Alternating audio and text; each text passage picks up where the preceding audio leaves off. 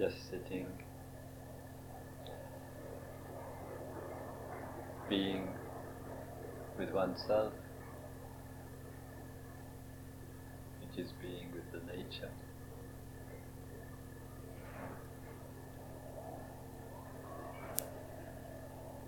Being with the life of the universe.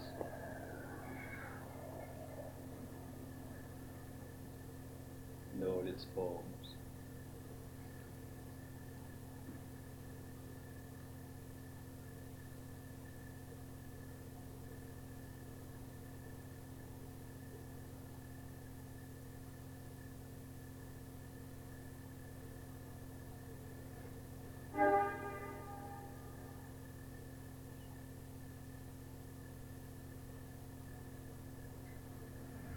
This morning.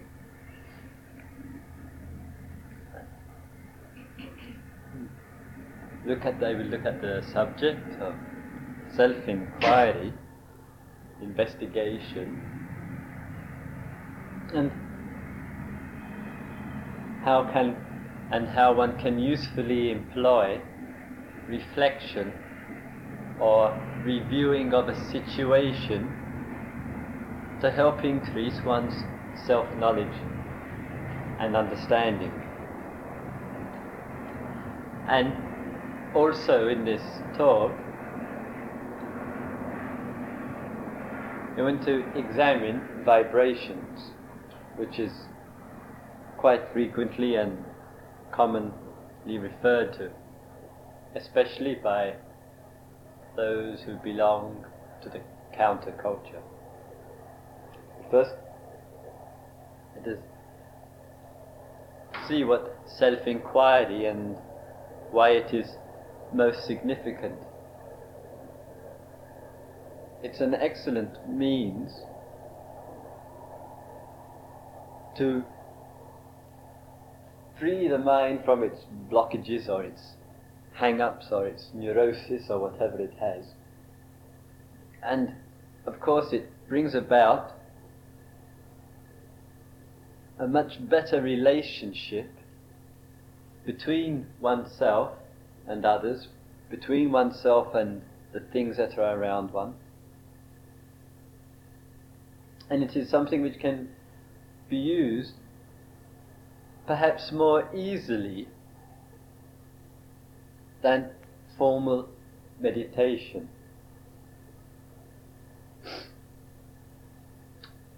Now, what does self inquiry actually involve?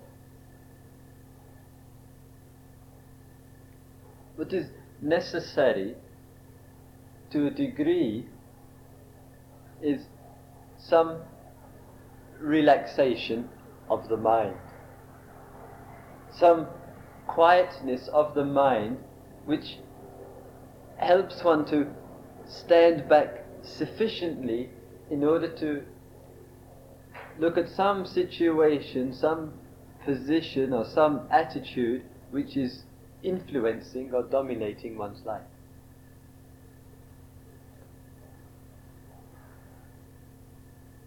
And of course, in terms of relaxation methods and techniques, there are a wide variety, including meditations, including breathings, including dance, including long walks.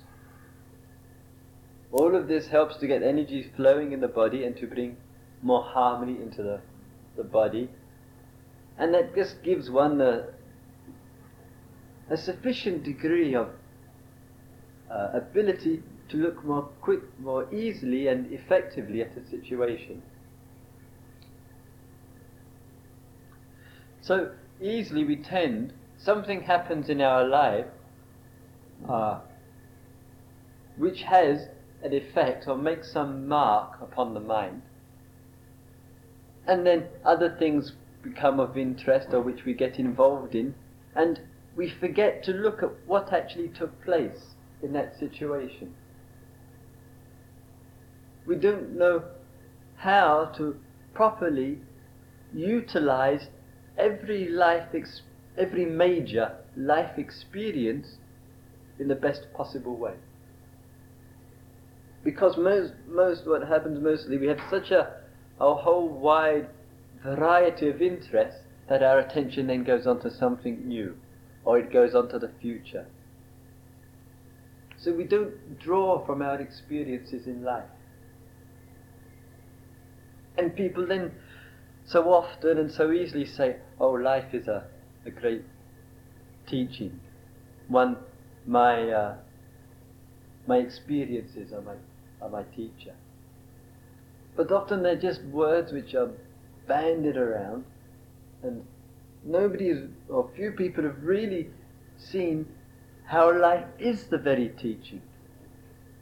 And how every experience, no matter how devastating it may be, how tragic, how unfortunate, how difficult it can, may be, it can be transformed. It can be utilized, it can be taken hold of and worked with. No matter how difficult it may be in terms of body and sickness and illness and accident and whatever, or in terms of mind and all the catastrophes that can take place in the mind, any one of them can be used and can be undergo a transformation. One who is engaged in bringing about a transformation is called a tantric. It is the great practice. It's the very highest practice. And every single thing can be worked with. Nothing is too great. One needs to be patient, persevering. That is there, but it comes. Once one has made the decision, yes, it can be worked. That is what transformation is, that is what Tantra is all about. Now, in terms of the uh, actual inquiry, one needs to take hold of some specific situation which has recently occurred in one's own life which has affected one. The definition of an experience, the actual definition of an experience is something which affects one something which touches one, which moves one. We call that an experience. So one takes hold of a specific experience which is, initially, which is different from the usual one, the ordinary experience, and see, try to see clearly what happened. What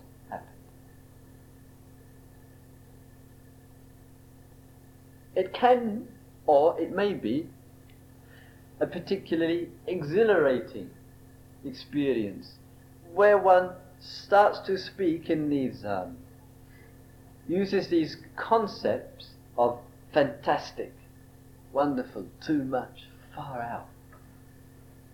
And the mind often sees something there, invariably this, the projecting element, sees something there which is not there but the mind likes to build up on.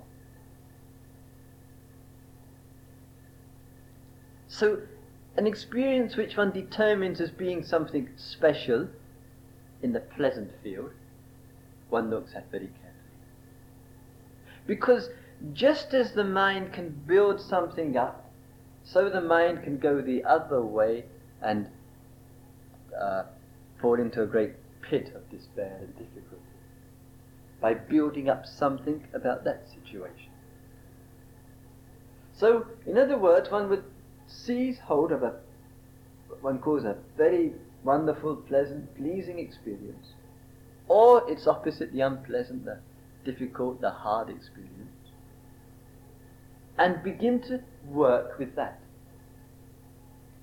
Working with it means initially getting oneself more centered, more still, quiet, to some degree. It might not, that may not be for some days after, or it may be the very same day. One takes that opportunity when one feels quiet, clear, and then looks back. Exactly what went on. One has to take into consideration the surrounding circumstances, the others, or the thing that was around one, or the posture of the body, or the state of the mind, and see how it all was actually uh, functioning and working. How the body itself was expressing itself. The type of thoughts that came through.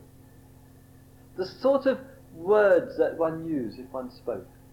The very tone of the language, the feeling content that went into the speech, that went into the mind. Looking, just bringing it to mind, bringing it to mind, bringing it to mind. So what, what becomes, or what was a very congested, solid experience which affected one particularly, one finds or puts, brings to mind all the different areas of it, all the little minor, apparently inconsequential things around that situation, one looks at them one at a time. That whole looking at one thing at a time is a dismantling of an experience. It's like a car engine, you take it apart and you just untie it, unravel it, and leave it at that. It is not that in the actual reflecting, reflection, that one actually is searching for something or that one is looking for some hidden cause way back in one's past, in one's childhood, or anything like that. Certainly, some clues may come from doing that. But in the actual doing of it, one may just start touching on some of these resistances again, some of these attitudes. And one can often rest assured that when the mind tries to throw one off with an indifferent attitude or I couldn't care less or it doesn't matter or I should get on with what I'm doing. When one is being thrown off by, by that, it shows often or indicates one is getting closer to something. One is actually touching something. But the ego, in its defensiveness, in its struggle to maintain itself, will do all sorts of things to keep one away all defense mechanisms. And in fact, the more difficult the thing to look at, the more quickly one can penetrate it. The more quick, more easily it is to see what took place, because the experience has made such an impact upon one. A great deal of self-knowledge and self-learning can take place. and, and one spends however long one sees is necessary. Maybe it's five minutes, maybe it's ten minutes, maybe it's twenty minutes, maybe it's longer. And then one finishes with that, one gets on with whatever one has to do, and then looks at it again. Maybe leaves it a day, maybe leaves it a couple of days. Just leaves a, a sufficient space and then reflects again, goes over the same thing again, finding out what was taking place. That is one way in which one gains and, and utilizes life experiences. And again, if it is done in the spirit of, from this, I am going to learn something. And one may gain vipassana, one may gain insight from that, and of course the insight that one gains may be painful. One learns something from that, and it may hurt to find out something more about oneself. It may be quite, quite painful, in fact. But still, it is self learning, and there is growth taking place. The Buddha said in this area, in this, with regard to insight, self knowledge, there are four types of being. One type goes quickly and happily in terms of growth, development, in terms of coming to profound, liberating knowledge. One goes quickly and happily. That's the first type. The second type goes quickly but painfully. The third type goes slowly but happily. And the fourth type? the fourth type go slowly and painfully, but he's ah, that's me. That's just where I fit. The slow and painful type. but there, are four types. And people often, uh, those say, who are familiar with that, that passage, think of it in terms of, oh, just body pain. Ah, the pain of the posture, the pain of the sitting, the pain of exercising, etc., etc. But it also refers just as much, in fact, probably much more so, with regard to the mind. In other words, to grow and to develop, it may be painful. But still, growth is taking place when one is accepting the truth of where one is and looking at utilizing experience, even just in a little way, a little way. And with everybody here, it is already taking place. If it wasn't, you couldn't possibly be here. If there wasn't the whole, the spirit of inquiry there already, no one could possibly get here. So there's already a direction and a driving force and a motivation in that way. And miraculously, it hasn't been snuffed out by the society, by our condition. Like the little, little child. Little children so often are wonderful. They are born with inquiry. They want to know. Mommy, mommy, where did I come from? Mommy, mommy, what does God look like? Mommy, mommy, where will I go when I die? Mommy, mommy, what is heaven like? Mommy, mommy, why are you and daddy always fighting? Mommy, mommy, mommy, why are you always crying? Mommy, mommy. Why, why, why, why? The very spirit of the child, not in all children, but in many children, is one of asking questions. But mommy or daddy often doesn't seem to know the answer. Because somewhere along the line they've either suppressed or been conditioned out of asking. Or they accept the words of others and are content with that. And it's to keep that very, very spirit. Why is it so? How is it that things are like this? Why is it that this operates? Why is it that there is this communication, this lack of communication? And not just to be content or satisfied with the first, first things that roll off the mind to get to the deeper regions and the deeper layers of the mind where the best of understanding can be gotten. It means that the mind slowly but gradually must become a more supple instrument, must become more more fluid, more wieldy, more malleable. To allow things to come up from those deeper regions. And that is all where work and growth and development takes place. So, in terms of reflection, one way which we've referred to is with regard to specific activities which have taken place, which one puts under the label of personal experiences and looks at them clearly, objectively.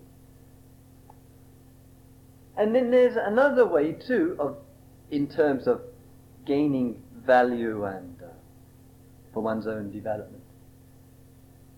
And that is taking specific subject matters which relate to life or the fields of existence and working with those.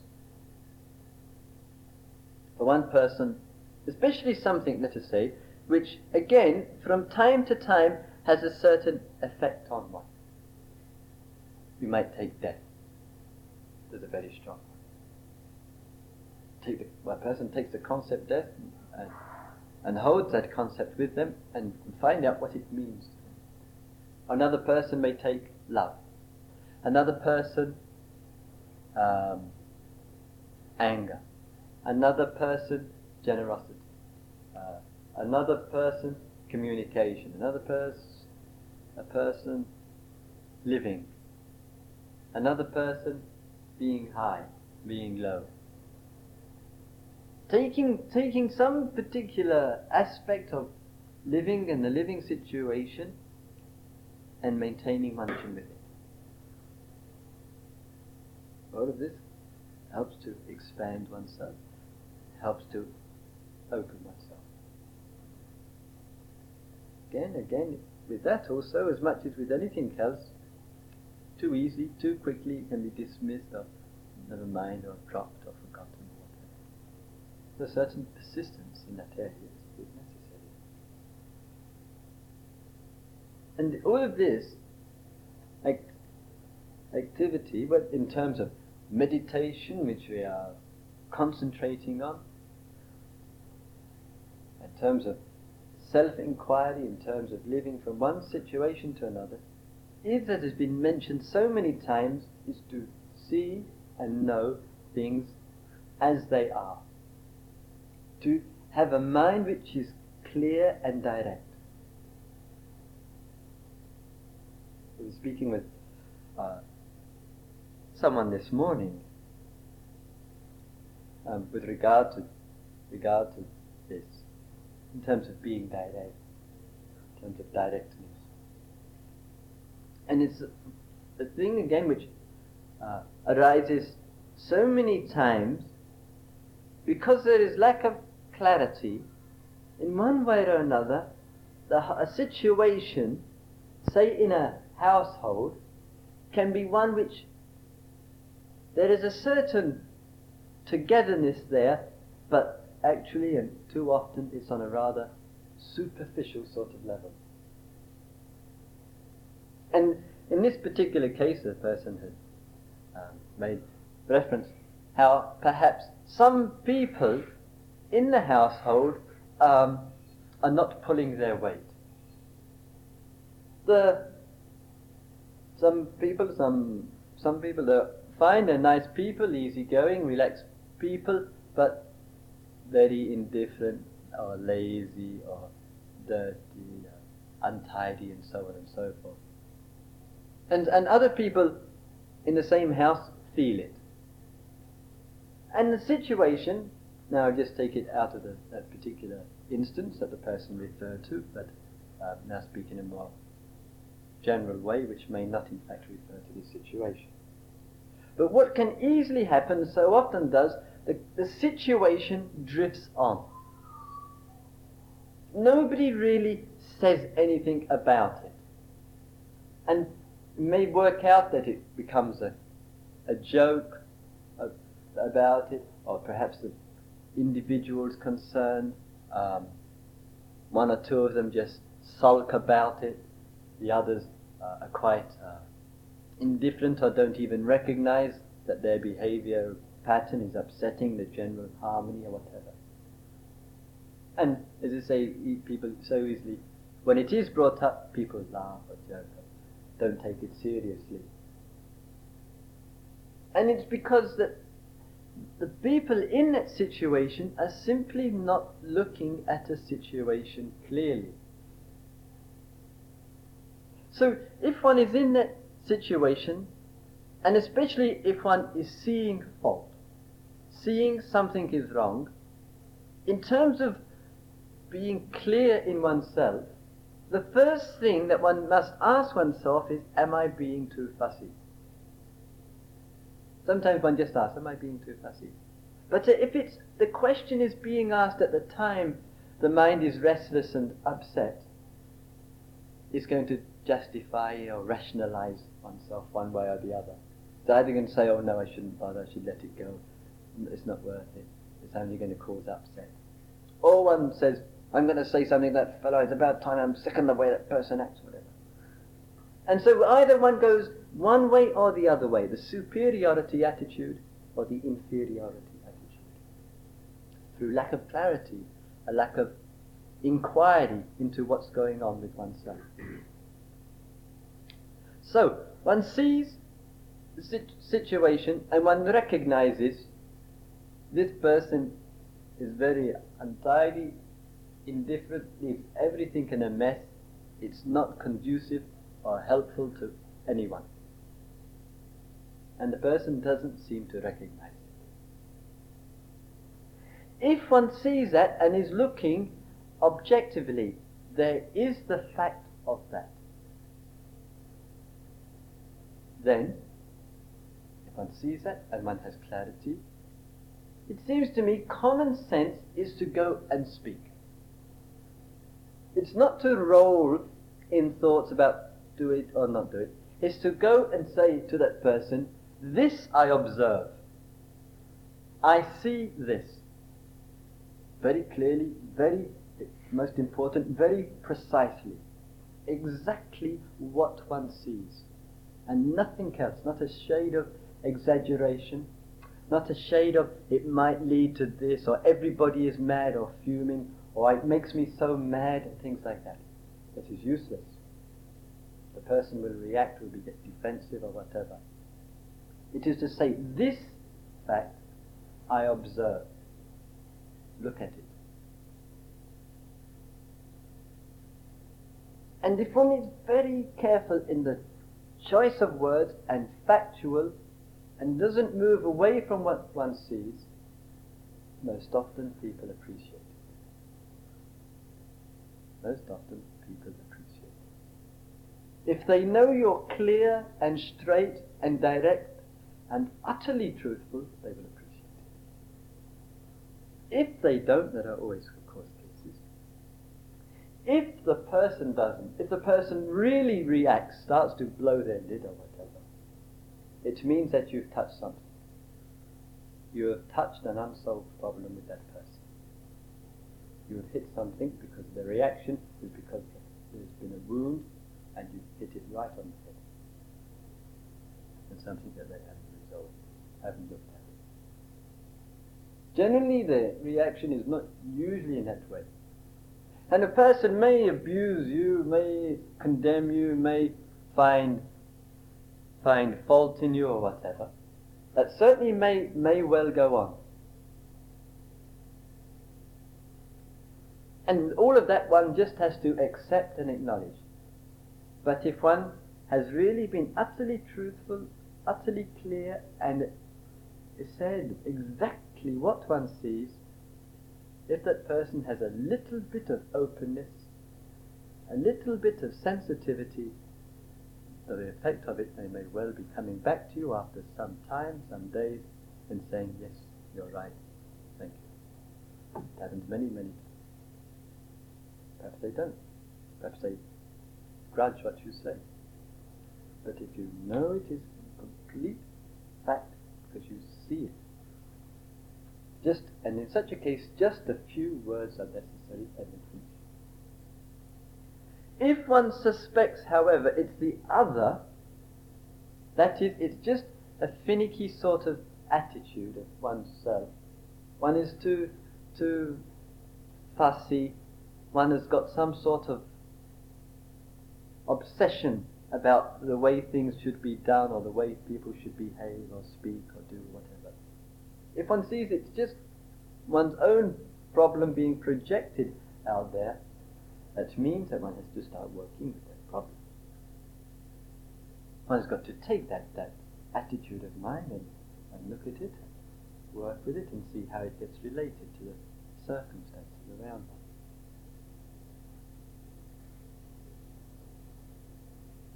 But the point is of that. Firstly, detachment. Stand back to some degree, even if it means just waiting till one's, one really begins to cool out. And then reflection, looking at the situation. And if one decides, act. It's much, much better. People will, will respect one's voice and one will won't be living at a this artificial, superficial sort of level where one often doesn't speak directly because one is frightened of what the other might say, what one, what the other might think of one. Clarity in this, openness in this. And that actually also, of course, is to be a good friend to oneself, and it is to be a good friend to others. And it has been said in the, in the text, in the scripture, with regard to what is a good friend. A good friend is one who points things out to you which you do not see. That is a good friend. And what is a bad friend? A bad friend is one who flatters you, one who praises you up, builds you up to be something. It is no friend good friend is one who is honest and direct to point things out as they see. If they see, and if one sees it is there with oneself, then to work with it. To work with it. Such a one is tantric. Then, also with, hmm, with regard to hmm, communication, with regard to understanding, and it also includes an aspect of inquiry that uh, makes reference to vibrations. Vibrations are something which is very, very commonly used and for some people plays a very central part in their way of relating. One needs in this area to be quite sure about objective and subjective seeing. Otherwise, the involvement in vibrations can be a source of mischief or trouble to oneself. We speak in terms of vibrations, we speak in terms of cosmic vibrations acid vibrations, um, heavy vibrations, good vibrations, bad vibrations. We speak in uh, this language and use it quite frequently. And it happens too, of course, in terms of meditation and practice, one becomes aware of vibrations. The very experiencing of the body is experiencing of different vibrations. And as we begin to work in the body and really open up the body, release these blockages, there's a greater or more harmonious flow of the vibrations. And we become more refined. Our level of vibration gets higher and higher, gets clearer and clearer. And when we're heavy and dull and blocked, the vibration is a heavy vibration. Opening makes the vibration more refined, more open. Now, what can very easily happen is that one gets attached to a particular vibration, and with that gets stuck on that vibration. It may well be in terms of uh, particularly light or high sort of experiences, one gets caught or stuck at that, that level, or one feels one has slipped back and then has set oneself uh, an aim of recovering where one was. But this path we are walking is a pathless path. It's a trackless path. Just like the birds of the, of the sky. They don't leave a path. In the sense of growth, it's an infinite growth. It's not necessary to try to get back to this point because one is growing like this to embrace the whole cosmos and all the realms in one's being. And so it's not necessary to make, to make the struggle or attempt to get back to some state which one had before. It's just a particular growth in a particular direction. It's not that one has to come back to that and then from there get a little bit higher. Because growth is breadth, depth, and width, length. Now, in the actual terms of vibrations, people begin to think too easily and too quickly that they must be associated only with a particular type of vibration, and only in that can they grow. And when that happens, it produces in the mind uh, attitude in the mind that I must be only with these, and everything else then gradually becomes a threat to one. Becomes a, a threat to one's practice, uh, a threat to one's meditation. And if it is like that, it would show a lack of vipassana. It is a lack of insight and understanding.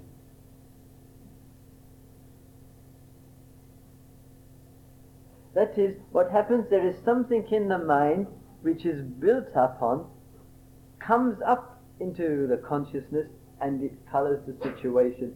This is a threat to me. That is a threat. I must avoid this. I must keep away from that. There's a fear of contact.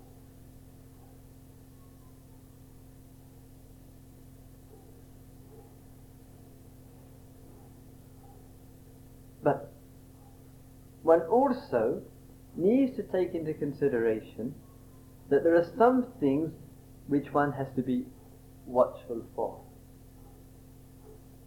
Uh, if a person knows that they have a tendency to get themselves lost in something which is not conducive for them, for example, take a gross sort of example, the person drinks. There's nothing wrong with having uh, a glass of beer. But the person has a, a strong drinking habit. And in a pub, well, there's a particular vibration at work there and in an Australian pub a real particular sort of vibration. and the person goes there and there's one thing, one business in mind to drink. Now somebody, you have a friend who likes to have a pint, fine, beautiful. And he says, well come along anyway and, uh, and you can have an orange squash or a Pepsi Cola. And you know you've got, if you start to drink it, you've had it, you just can't stop. Okay, have another pint, another pint. And you end up walking down the street with your arms stretched out in front. And so you go there, you go there in the pub with the fellow, and he orders his two stubbies, and you and you say, I'd have two You won't be able to do it because the whole vibration is one of go on boy, have a drink, be a man, with the attitude of mind. So the vibration is too heavy, it's too strong. The forces at work are too strong. Pepsi Colas for the kids, give me a beer. and he went to the beer. So obviously in some situations, in some circumstances, it is wise to keep away. I beer, never mind. But it is something when it, when one knows that it just becomes a, it drowns all sense of clarity in body and mind and makes one dull and ineffective and stupid and so forth. When it's like that, it means that those sort of situations, common senses keep away.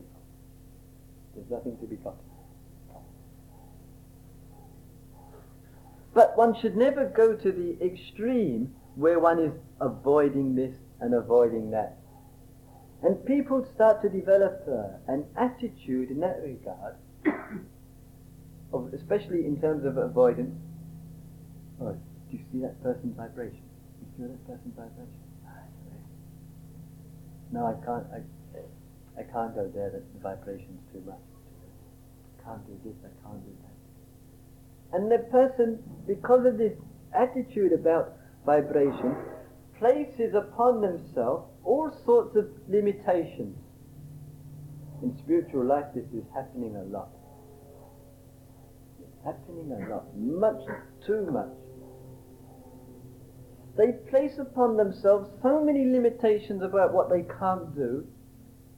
Do you know something? They are worse off than they were before.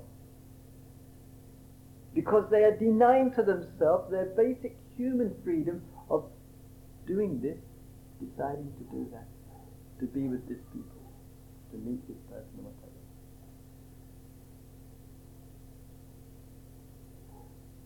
May not be so much known here, but in the East and in some areas and quarters, very strong is developed with a few people, and they have just become, they've alienated themselves from everything because they don't want to get the vibration. And so in that enclosed space, growth can't take place. And it's just a nourishing a, a, a feeling of security in that particular group, whatever it is, in that particular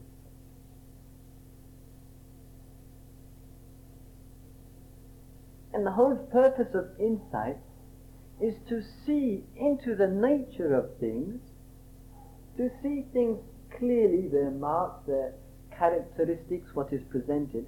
The whole purpose of training of vipassana is to see that you are free. That there is no hindrance and blockages and so forth. Is to look into all of that, dismantle it. It's empty, empty.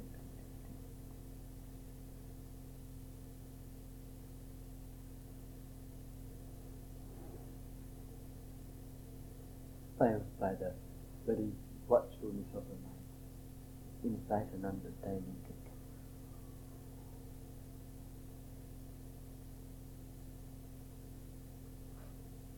traditionally, isn't it? Vibrations or, or forces which work and operate around one are divided up into three main areas. One area is called sattvic, another area is rajas, rajasic, another area is tamas. Sattvic, rajas, and in the Gita, Krishna has given some explanation at length about this. And the sattvic is one who is calm, quiet, clear, balanced,